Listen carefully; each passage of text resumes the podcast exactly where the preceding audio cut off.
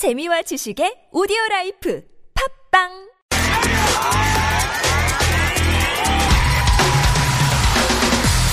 화제의 뉴스 핵심을 짚어드립니다.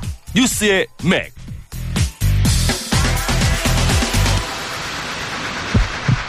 네, 시사평론가 백병규 씨와 함께합니다. 어서 오십시오. 안녕하십니까. 자, 오늘 어떤 이슈를 진맥해 볼까요? 네, 오늘 그 대선 후보 그 티비 오 차 토론이 있게 되죠. 예. 경제 분야를 이제 주제로 하고 있는데요. 이 당초에는 그 일자리와 복지, 뭐 재벌 개혁이랄까, 이 증세 등 그 조세 정책 등등을 이제 중심으로 어, 전개되지 않겠는가 이렇게 음. 좀 예상이 되고 있죠. 예. 여기에 이제 갑자기 이 돌출 변수가 아, 나타났습니다. 예. 이 트럼프 미 대통령 이 사드 관련 발언, 한미 에프티에이 협상, 네 한미 에프티에이 그 종결 혹은 뭐 재협상 발언이 상당히 좀 큰 파문을 불러일으키고 있죠. 예예. 네, 그 트럼프 미 대통령 그 로이터 통신과의 그 인터뷰에서 이 십억 달러에 달하는 사드 배치 비용 한국이 부담해야 된다 이렇게 통보를 했다. 이렇게 밝혔고요. 예, 예. 또 그 한미 에프티에이 아, 이 미국으로서는 정말 뭐랄까요 아주 그 끔찍한 협상이었다 이런 표현까지 이제 사용을 했습니다. 그래서 예. 어, 폐기하거나 아니면 재협상해야 된다 음. 이렇게 이야기를 했는데, 네, 이 오 차 티비 토론에서는 과연 이 문제 어떻게 다뤄질지 또 어떤 관전 포인트가 있을지 예. 살펴보도록 하겠습니다. 자, 어떤 점이 포인트일까요? 네, 후보들이 과연 이 두 돌발 쟁점들에 대해서 어떻게 대응할까? 예. 이제 이게 좀 중요한 어, 포인트일 것 같습니다. 네.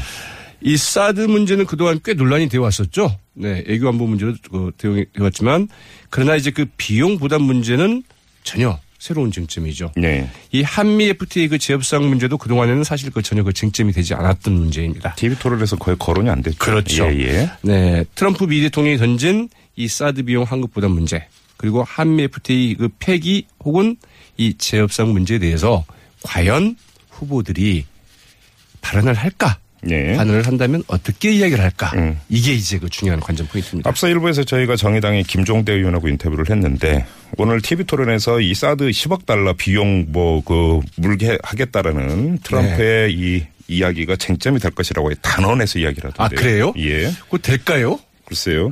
뭐 후보들의 그러니까 어떻게 이제 그 이야기를 하느냐에 따라 달라지지 않겠습니까? 네, 아무튼 살펴봐야 될 것 같은데 네.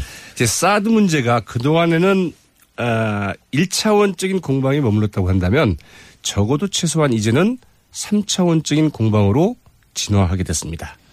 뭐 그동안에 뭐 사드 배치 찬성하냐 반대하냐 뭐 이런 식이었잖아요. 예. 그러나 이제 그 지난 이십육 일 이 주한미군 사 주한미군이 그 사드를 기습 배치하면서 이 문제는 이 한미 동맹의 성격, 한미 관계 과연 대등한가? 예. 어, 이래도 되는가? 음. 이런 이제 문제를 하나 그 제기를 한, 한 셈이었죠. 예. 게다가 트럼프 미 대통령이 그 사드 비용도 한국이 부담해야 된다. 음. 도대체 이게 말이 되느냐? 네. 상당히 문제가 복잡해졌죠. 이 중국의 그 경제 보복 문제까지 연관시켜서 논의할 경우 최소한 사 차 방정식. 음. 정도는 된다. 예. 이렇게 볼 수 있겠죠. 아무튼 그럼 뭐 적, 후보들이 적극적으로 이 문제 이 얘기 할까라고 보세요? 네, 좀 지켜봐야 될 것 같은데요. 사실 이제 오늘 그 경제 분야 토론이지 않습니까? 예. 근데 그 김종대 의원 같은 경우에는 이제 그 반드시 될 것이다 이렇게 예고를 했다고 그러니까요. 한번 지켜볼 필요는 있겠지만 이 비용 부담 문제는 그 정부의 그 재정 문제와 그 연관될 수밖에 없다는 점에서 이 쟁점화될 여지가 좀 적지 않다 이렇게 봐야 되지 않을까 싶고요. 과연 누가 이 문제 좀 적극적으로 제기할 것인가? 이게 지금 두 번째 포인트입니다. 그동안 그 사드 배치를 둘러싼 그 찬반 논란과는 달리 이 사드를 배치해야 한다면서 그 공세를 펴왔던 이 자유한국당의 그 홍준표 후보도 후보나 이 바른정당의 그 유승민 후보로서도 사드의 그 기습 배치나 한국 비용 부담 문제는 사실 상당히 좀 부담이 될 수 있는 이런 쟁점이죠.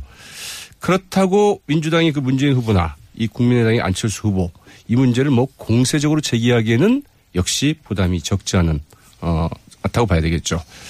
이 사드 배치에 대해서 그 반대 입장을 분명히 해온 그 정의당의 심상정 후보 아마도 이 문제를 거론한다면 가장 적극적으로 거론하지 않을까 이렇게 좀 예상해 볼 수는 있을 것 같습니다. 한미 에프티에이는 거론이 되겠죠? 뭐 당연히 좀 거론이 된다고 봐야 되겠죠. 그런데 예. 오늘도 아마 그 심상정의 티비 토론 아니면 이 심상정의 시간이 되지 않을까 싶기도 합니다. 아, 왜냐하면은 이 선관위에 낸 그 십 대 공약을 보면 이 한미 에프티에이 문제 제대로 그 적시하고 있는 후보는 정의당의 그 심상정 후보밖에 없습니다. 어, 심상정 후보는 그 한미 에프티에이 그 재협상 시에 이 국내 사법권을 그 인정하지 않는 뭐 투자자 국가소송 조항을 그 폐지를 하겠다거나 아니면 서비스 시장 개방을 그 포지티브 방식으로 바꾸겠다. 어, 미국의 그 반덤핑 관세 장벽을 개선하겠다. 이렇게 상당히 그 구체적인 대안을 제시를 하고 있는데 반면에 유승민, 홍준표 후보 아예 십 대 공약에는 이 한미 에프티에이 관련해서는 단 한 줄의 공약도 찾아볼 수가 없습니다. 이 문재인 후보 같은 경우에는 더불어민주당 후보죠. 지극히 그 원칙적이고 추상적인 언급이 좀 그치고 있는데 이 군사동맹과 한미 에프티에이를 바탕으로 외교 기축으로서 전략적 유대를 지속하겠다. 이런 그 기조하에서 어떤 이제 응답을 내놓을지 좀 주목이 되고요. 안철수 국민의당 후보 또한 굉장히 그 추상적인 그 이제 공약을 제시를 하고 있습니다.